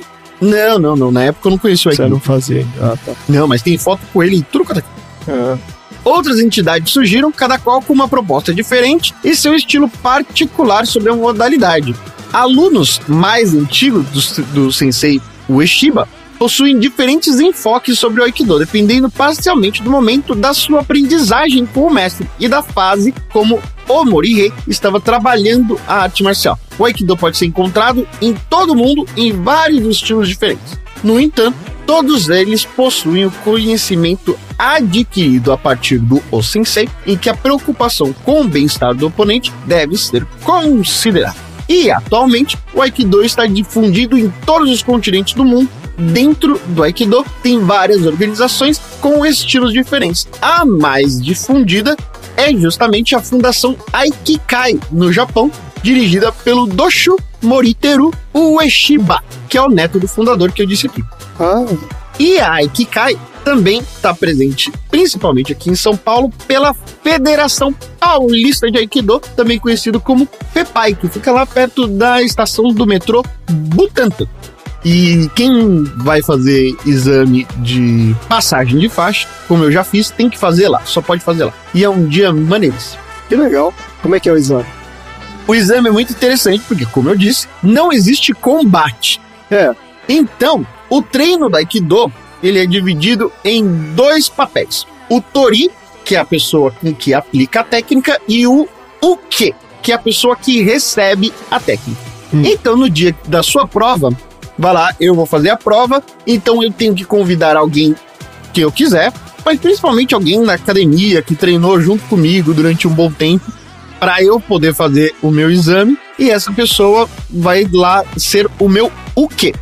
E aí, dependendo do tipo de, de exame que você vai fazer, tem alguns golpes lá já pré-estabelecidos que se você souber fazer, você passa de faixa. Tipo uma demonstração. O cara vai te falando, você ah, faz o golpe tal. Ele- ele- você- é, exatamente. Ele vai pegar. Aí tem uma banca de pessoas de diversas academias diferentes e ele vai falar assim: faz o Daichikyo Omote. Ah, Aí Aí você você vai faz. lá e faz o, o Aí você Daichikyo tá Omote. sozinho, você não tá com outro cara. Não, você tá com um o quê? Ah, Porque você precisa lá, mostrar. quê? É, você É. precisa mostrar o quanto você detém da sua técnica, na maneira como você recebe o golpe, o ataque do cara, e a maneira como você converte em Ah, golpe. tá bom. Ele tem que te dar o golpe pra você aplicar o contragolpe do. Exatamente. Tá. Então, os dois precisam saber o que é o Daichikyo Omote. Certo. Dependendo do tipo de prova, você vai tendo cada vez mais golpes para saber de cabeça. Ou quando você vai aplicar para a prova para se tornar faixa preta ou primeiro dan, você simplesmente tem que ter todos os golpes na sua cabeça e o cara vai falar assim: ó, faz aí um Sankyo. Hum. E aí você tem que saber lá na hora. E aí depois ele vai falar assim: ó, faz X golpes com o bastão, que é o com o Jo. É bem complicado, Pô, mas é muito bonito. muito legal. Acho que eu fiz três anos. É, eu fiz três anos. E parei na faixa B. Que é quantas da aí, é a quarta graduação. E você, Chico, como é que até onde você foi aí no. Não, não fiz um ano. Eu não saí da faixa branca, não. Eu fazia numa academia que ficava ali atrás da Catedral da Sé, ali naquelas ruas ali. Eu não lembro exata- exatamente o nome. Acho que nem existe mais essa academia, mas era bem tradicional na época. É, e aí eu aprendi tudo com o.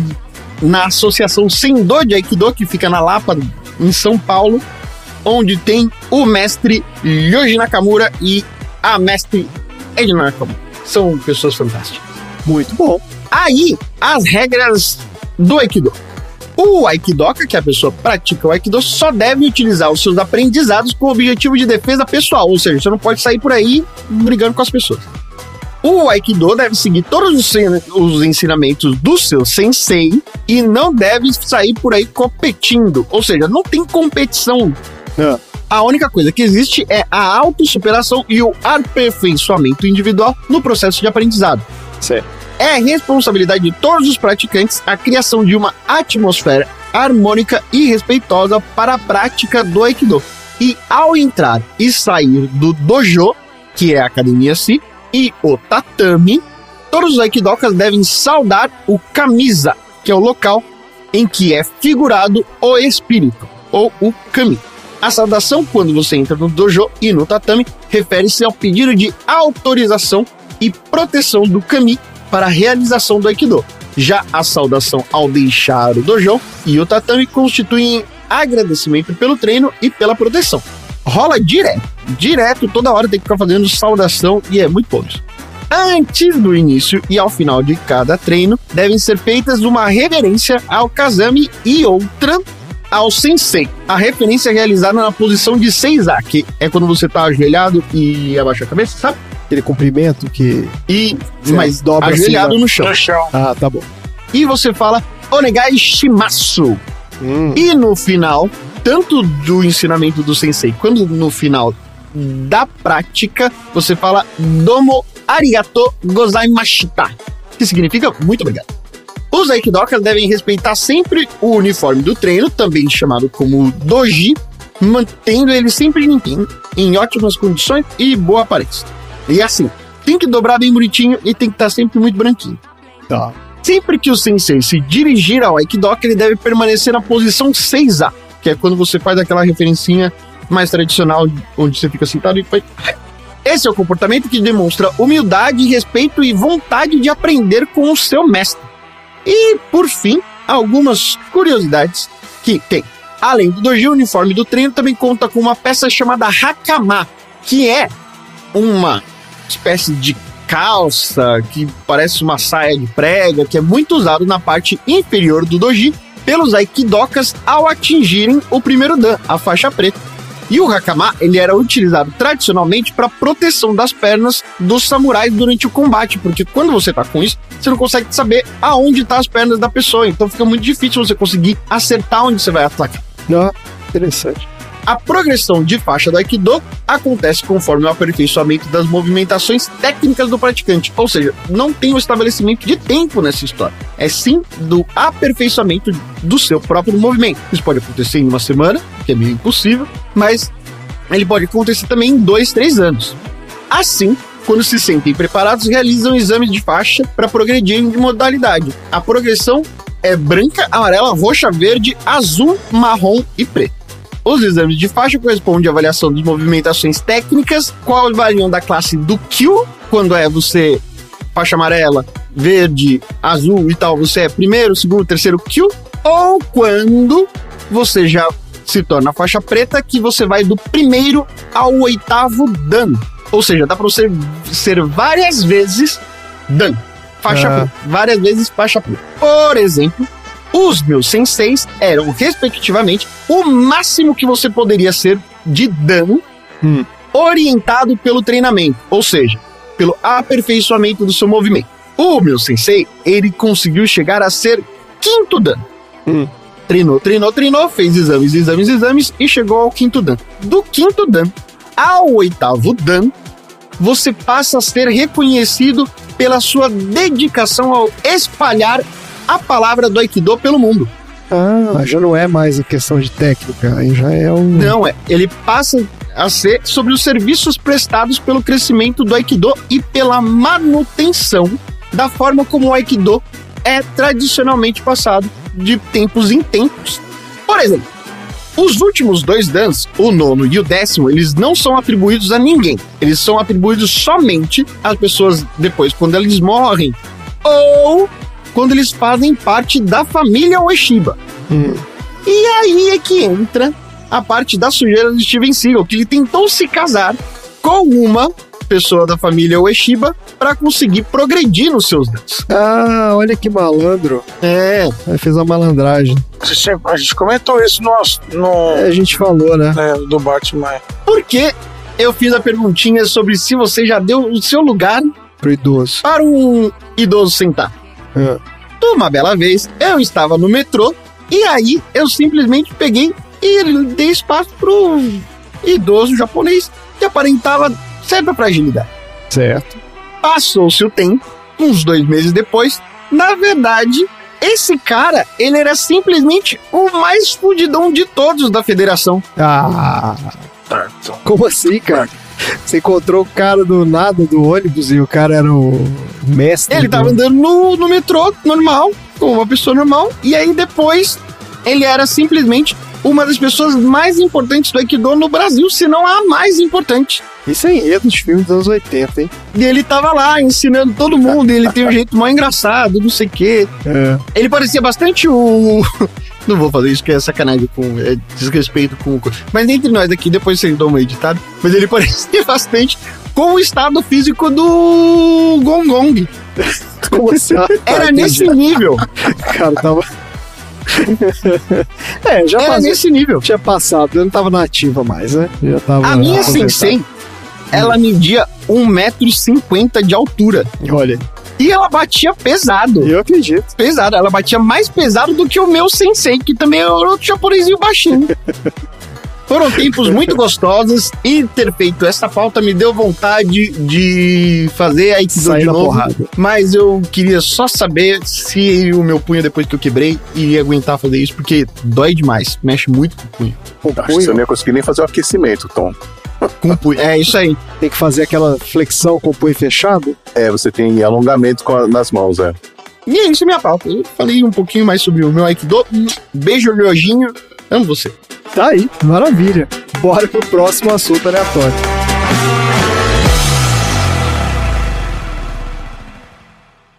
Olha, esse é o seu universo. Uma bolha flutuando na espuma cósmica da existência. Toda bolha ao redor tem pequenas variações, mas quanto mais longe você fica do seu universo, maiores são as diferenças. É daqui que eu venho. O Alphaverso. O primeiro universo a fazer contato com os outros. Pode me chamar de Alpha Weymouth.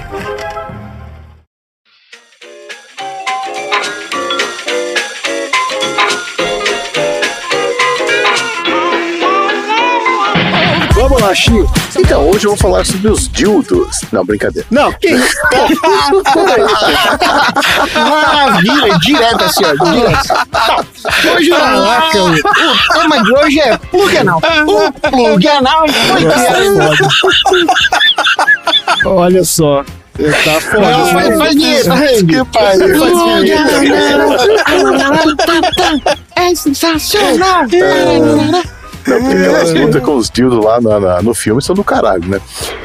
É, só. então, então ó, bom, na verdade, eu queria propor um exercício criativo para nós hoje aqui. Não, Porque em vários momentos em nossas vidas nós temos que fazer escolhas, né? Ou algumas coisas não dão certo, ou algum detalhe impediu que algo acontecesse, e as nossas vidas tomaram rumos que nos trouxeram até aqui. Mas deve existir universos por aí onde essas coisas não aconteceram, ou aconteceram, sei lá, e as nossas vidas tomaram rumos diferentes. Então eu queria que vocês pensassem aí e me apresentassem uma versão de vocês que existe em algum universo neste multiverso. Você vai fazer a gente fazer o assunto pra você? É isso mesmo? É isso mesmo, mas eu vou dar exemplo. Trabalhem para mim. Eu vou dar exemplos para vocês enquanto vocês estão pensando aí, tá? Então vamos lá. Em algum universo paralelo existe uma versão do Chi que foi ator Mirim. Olha só. Quando eu tinha uns 7 ou 8 anos, uma pessoa que trabalhava na Rede Globo me viu na rua, perto do, do trabalho do meu pai, e perguntou para ele se ele toparia me levar pro, pro estúdio para tirar umas fotos, fazer um booking, porque ela estava selecionando crianças para um programa infantil que eles estavam desenvolvendo. E eu me lembro de ir nesse tal estúdio com a minha mãe tá, e ficar fazendo caretas e poses. Eu fiquei sentado numa cadeirinha de madeira lá fazendo poses para essa fotógrafa. Neste universo aqui, esse programa não chegou a ser produzido. Minha mãe falou que a menina tinha sido mandada embora. O que eu entendi é que a, a produtora não foi, o, o programa não foi aprovado. Tá. Mas em algum universo por aí, ele aconteceu, né? E ele foi um sucesso. E eu fiquei famoso como ator mirim. Olha aí. Aí depois Mas depois do sucesso, foi embora o sucesso, aí você entrou no mundo das drogas. Exatamente, caí no ostracismo, fiquei desempre- desempregado, as pessoas esqueceram de. Foi parar no eu programa tive que das. me reinventar trabalhando atrás das câmeras. Participei da Fazenda, Isso, foi no programa da Sônia Abrão pedir ajuda. fui, fui. Mas aí eu acabei me reinventando e fui dirigir videoclipes para a MTV Brasil nos anos 90. Olha isso, foi bom, hein? É, aí depois que a MTV deixou de ser um canal musical, eu fui fazer carreira como produtor de curtas-metragens, que é onde eu estou até hoje nesse universo aí. Ah, Olha, coisa boa. ah, então certo. É, uma carreira legal Tá. É, não, mas nem tudo são flores, né? Tem um outro universo onde existe um Xi que não está mais vivo. Eu explico. Em 1991, eu tava morando no Japão e fui trabalhar em uma metalúrgica.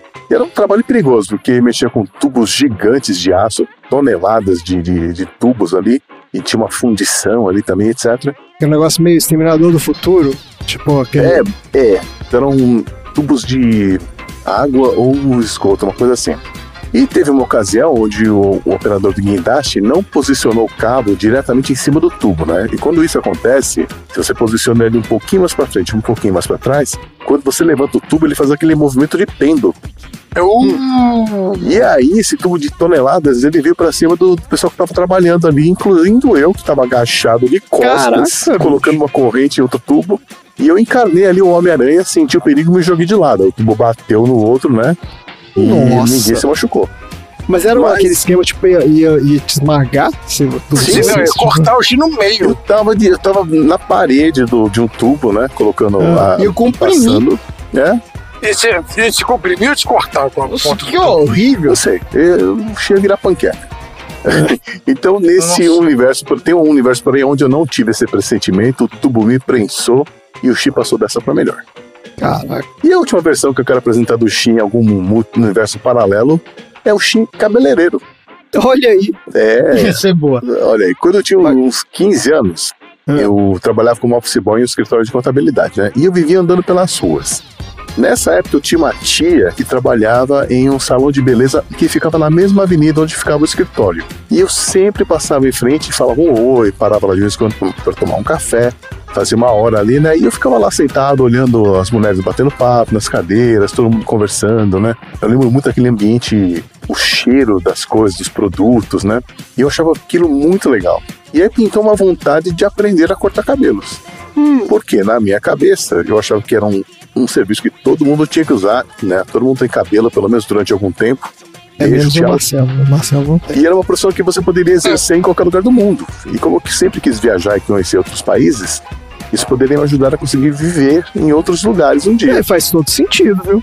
Faz É. todo sentido. Porque Sim. qualquer cidade do mundo que você chegar, vai ter um É. cabeleireiro brasileiro lá. Exatamente. Só você procurar onde que é o cara. Então, só que nós estamos falando daí de anos 80, né? Então, hum, rolava aquele preconceito de que todo cabeleireiro era gay.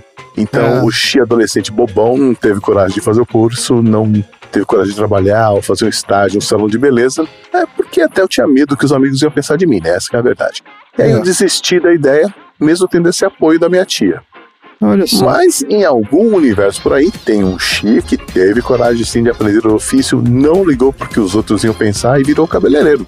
Maravilha. E esse Xi aí, ele foi morar fora, primeiro no Japão, onde ele fez uma especialização, depois foi para Austrália, que estava ali do lado, né? Passou pela Europa, mas acabou fincando raízes no Canadá, onde mora até hoje e tem uma rede de salões de beleza e nunca ficou sem trabalhar um dia na vida. Caraca, ainda ficou rico. É rico não, mas trabalhador sim. E é isso aí, agora eu queria convidar vocês, que vocês podem me mostrar, pensando aí na, na vida de vocês, aquele momento em que alguma coisa aconteceu que não deixou alguma coisa na sua vida mudar, ou mudou alguma coisa para sempre, e o que teria acontecido em outros universos caso essas coisas tivessem acontecido ou não tivessem acontecido. Vamos lá, o André. Me apresenta um André de um, de um universo diferente aí. Cara, olha só, deixa eu pensar. Tem um André em algum universo paralelo que virou. virou guitarrista de hardcore. Ah, mentira. É, porque eu tinha uma banda de hardcore melódico quando eu tinha lá meus 17, 18 anos. E, obviamente, que né, naquela época, tipo, por mais que você não leve a sério o negócio, você tá com a galera ali tocando, não sei o quê, no fundo você sempre fica pensando assim, putz, mas né, seria muito legal se, sei lá, né, você tá tocando em algum lugar e vem um cara de, sei lá, porra, um cara de uma gravadora qualquer e fala assim, ah, vamos gravar aqui, não sei o quê. E aí, a, porra, a banda estoura e você vira um. tô- a história do Green Day, né? Todo mundo quer ser o Green Day do, do dia. Então tem algum universo por aí e que isso aconteceu. Então eu tava lá tocando com a minha galera nos anos 2005, 2006. Não, 95, 96 você tá falando. É, 95, 96. Você tá falando 2005 aí? 2005, cara. Não, viajando. É, 95. Isso. Não, 95, 96. E aí foi ver um- uma vida de rockstar. Toalhas brancas e frutas tropicais de todos os tipos, em todos os quartos de hotel aí pelo mundo. Olha que vida maravilhosa. Mas, mas o grupo ainda estaria unido? Todos esses anos. Ah, que é não, que não. É, a porque nunca dá certo. Exato, que tem que brigar, exatamente. Em algum momento você tem que brigar com o vocalista. Provavelmente teria acontecido assim: teria como feito essa banda, aí teria lançado um disco, que teria sido muito bom. Aí a gente teria feito o segundo disco, que era uma bosta. Aí o terceiro disco, ninguém aguentava mais olhar pra cara de ninguém. E aí cada um saiu pra fazer carreira solo, todos uma merda, todas as carreiras solos foram horríveis. Se fuderam. A gente se E fudeu. o reunião. Exatamente, então a gente Claro. passou, entrou pro ostracismo, né? Ninguém conseguia fazer nada, todo mundo engordou, ficou velho, esquisito, e aí a gente resolveu se juntar para uma turnê de reunião nos- no final dos anos 2010, aí, alguma coisa assim. Fizemos nosso acústico MTV, que é das coisas mais tristes que tem, né? Você vê uma banda de rock fazendo acústico 40 anos depois. Mas pelo menos paga as contas, né? Então tá aí, estaria aí. Pelo menos a gente ia ser uma das poucas bandas dessa época que ia ser contra Bolsonaro, que a gente não, não virou banda de né, escroto fascista. Então, conta aí. Em algum momento do universo, eu provavelmente vou estar agora como comentarista de, de jogo de futebol, sendo Ah. um grande ex-craque come- comentando. É, Ah, porque você, é o ex-jogador que tá comentando agora. Porque eu fui um grande ex-jogador, Ah, ídolo, com o cara que mais. Não, mais jogou, mas. Um cara que jogou bastante tempo num, num clube X aí. Ah, no Clube X, não foi no São Paulo, foi no clube qualquer. Mas no clube, é, no clube, no clube X Portuguesa. aí. Mas como, quando você virou jogador você jogou na profissional? portuguesa, Tom. Mas isso É, aconteceu na troca quando era pros meus 13, 14 anos, que foi quando falou, ó, tá afim de jogar? De ver jogando bola aí? Tá afim de Aí jogar. Você é, falou, tá talvez não desse muito jogar. certo não, né? Aí não fui muito atrás disso não. Mas do contrário, eu teria me tornado um grande jogador de futebol e ídolo, eu ia andar na rua e as pessoas iam querer tirar foto comigo. Mas você, você é aqueles cara polêmico que tem uma história polêmica. Não, tem. jamais, jamais, jamais, Ah, jamais. que jamais. isso? Sou um cara bem de boas, bem de boas, ia ser uh, craque da galera. Ah, estaria fazendo hoje programa com o Neto, então. Isso. É, mas eu, Neto, esculhambando você. É. Sem autografar a camisa? Ou você não ia autografar? Não, eu ia tirar foto, Ai, eu ia ó, falar, eu é não vou estragar sua camiseta. Putz, que os fãs iam ficar é- frustrados, Esse né? é o cara que. Então ia ser Ia cancelado. frustrar a Ô, galera. me dá um autógrafo aqui. Aí eu falei, não, Não. vou dar. Falei, caralho, você é uma estrela. Eu falei, não, meu, não vou estragar sua roupa com um garrancho Nossa, horroroso. você ia ser massacrado no. Twitter, cara. Você ia Escroto. ser, Esse tipo o Juninho, olha, olha, eu ia ser Ah. tipo o Juninho Pernambucano, entendeu? Você ia ser um Juninho Pernambucano que não assina a camisa. Exatamente. Ia ser Ia tipo o um Juninho. Pernambucano, ia ter uma E de- carreira de internacional boa. ali em algum momento. Fui, joguei, disputei a Copa, não ganhei, mas a culpa não foi minha. Isso é um Você excelente. ficou arrumando meião. Não ficou arrumando a a culpa não foi minha. Não se, é, a culpa não foi sua. Fez um gol de Mas falta. beleza, aí eu continuo como comentarista fazendo bons destaques da partida e grandes contraposições com o mundo em que vivemos no- hoje em dia. Como é que seria o nome do seu programa de comentários de futebol? Eu ia ter um programa ou eu ia ter um bloco? Você ia ter. Não, depende, Depende do não sei tamanho do é craque seu- que você tem que foi, né? saber no seu mundo paralelo. É, depende do quanto. Então tá bom, eu ia ter um bloco no, no, no Globo Esporte, Tonzeira debate. não, na, na, na ESPN. Na ESPN que é mais melhorou, melhorou. cult. Mais cult. Ia se chamar Petardo. Olha aí. Nossa senhora, não, não pega. Petardo. Esse tipo de nome O seu, pega. o seu apelido do jogador seria esse, Tom Petardo, é isso? Tom Petardo. Isso. Tom Petardo. Muito bom, olha. Muito bem. Esse- Ficou faltando ali o. O outro. Ah, tem outro. Tem vai. tem outro, outro. tem outro Tom. Tem dois? Ah, E aconteceu o seguinte, na verdade, o André ia entrar nos Converscotes com a banda dele, ah.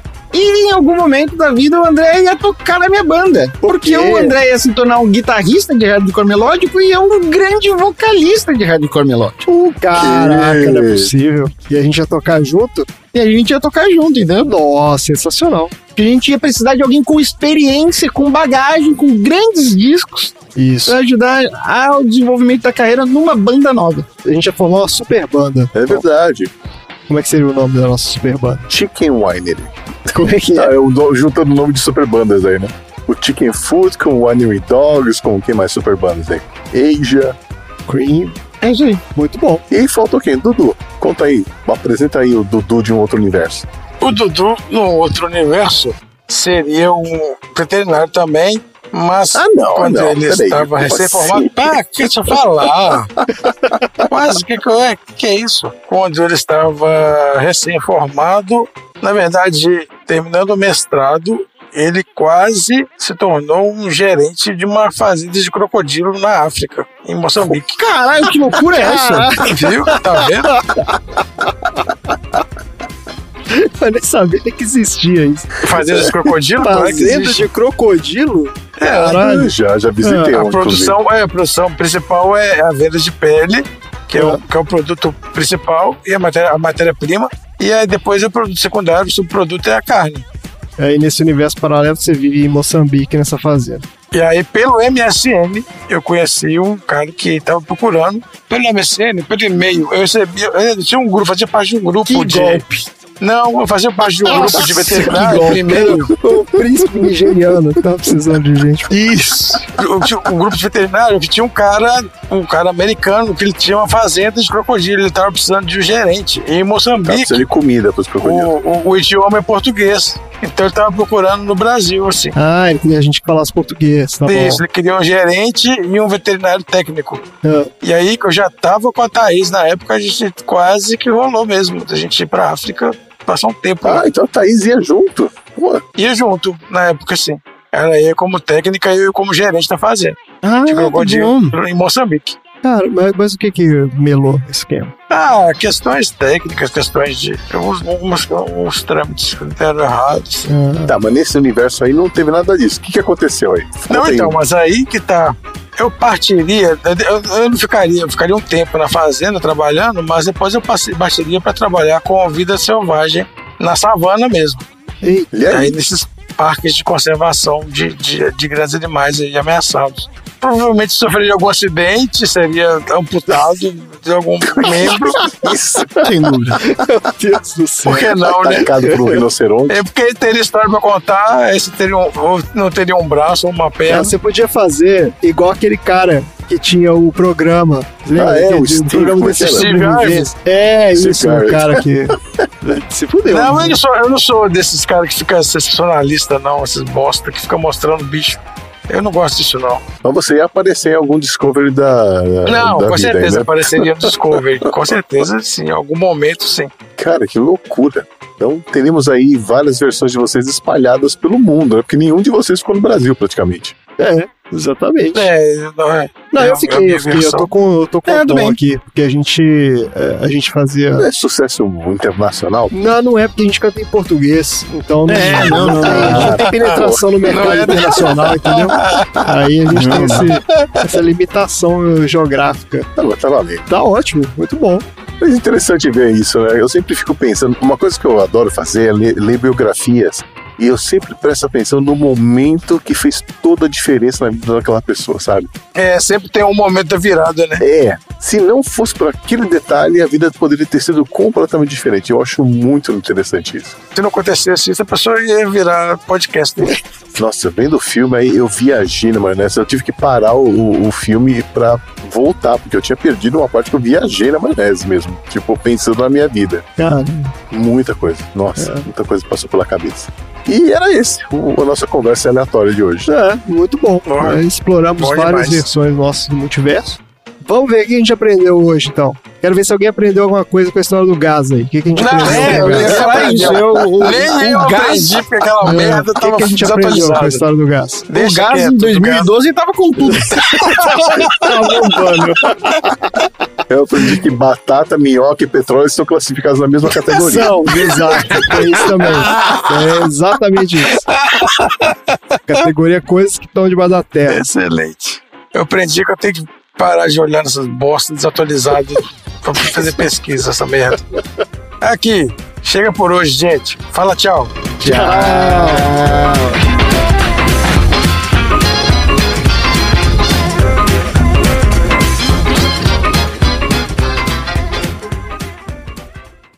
Fim da. Então, para ampliar ainda mais a segurança energética no Brasil, a Petrobras pretende simultaneamente ampliar até 2012. 2000, nossa, já foi. Meu Deus do céu. Pesquisa aqui Tá já. um pouco desatualizada a pesquisa. Ai, que O bosta. que mais que vai gente. acontecer no futuro aí? Caralho, que inacreditável. O Brasil vai jogar a Copa de 2002, tem chance de ganhar. Pauta tirada da Barça. É, tirada da Barça. Pesquisa patrocinada pela Barça. Mirador. Isso aí, então. Vou só Tira a casa do meu avô, Mirador. Esse eu gostava. Essa é a dança do momento, vem comigo, vem sem medo. Braço pro lado esquerdo, braço para o direito. Desce, rebola e mexe do jeito que satisfaz. Se solta, mete o louco na dancinha do gás. Ó o gás! Fim da sessão.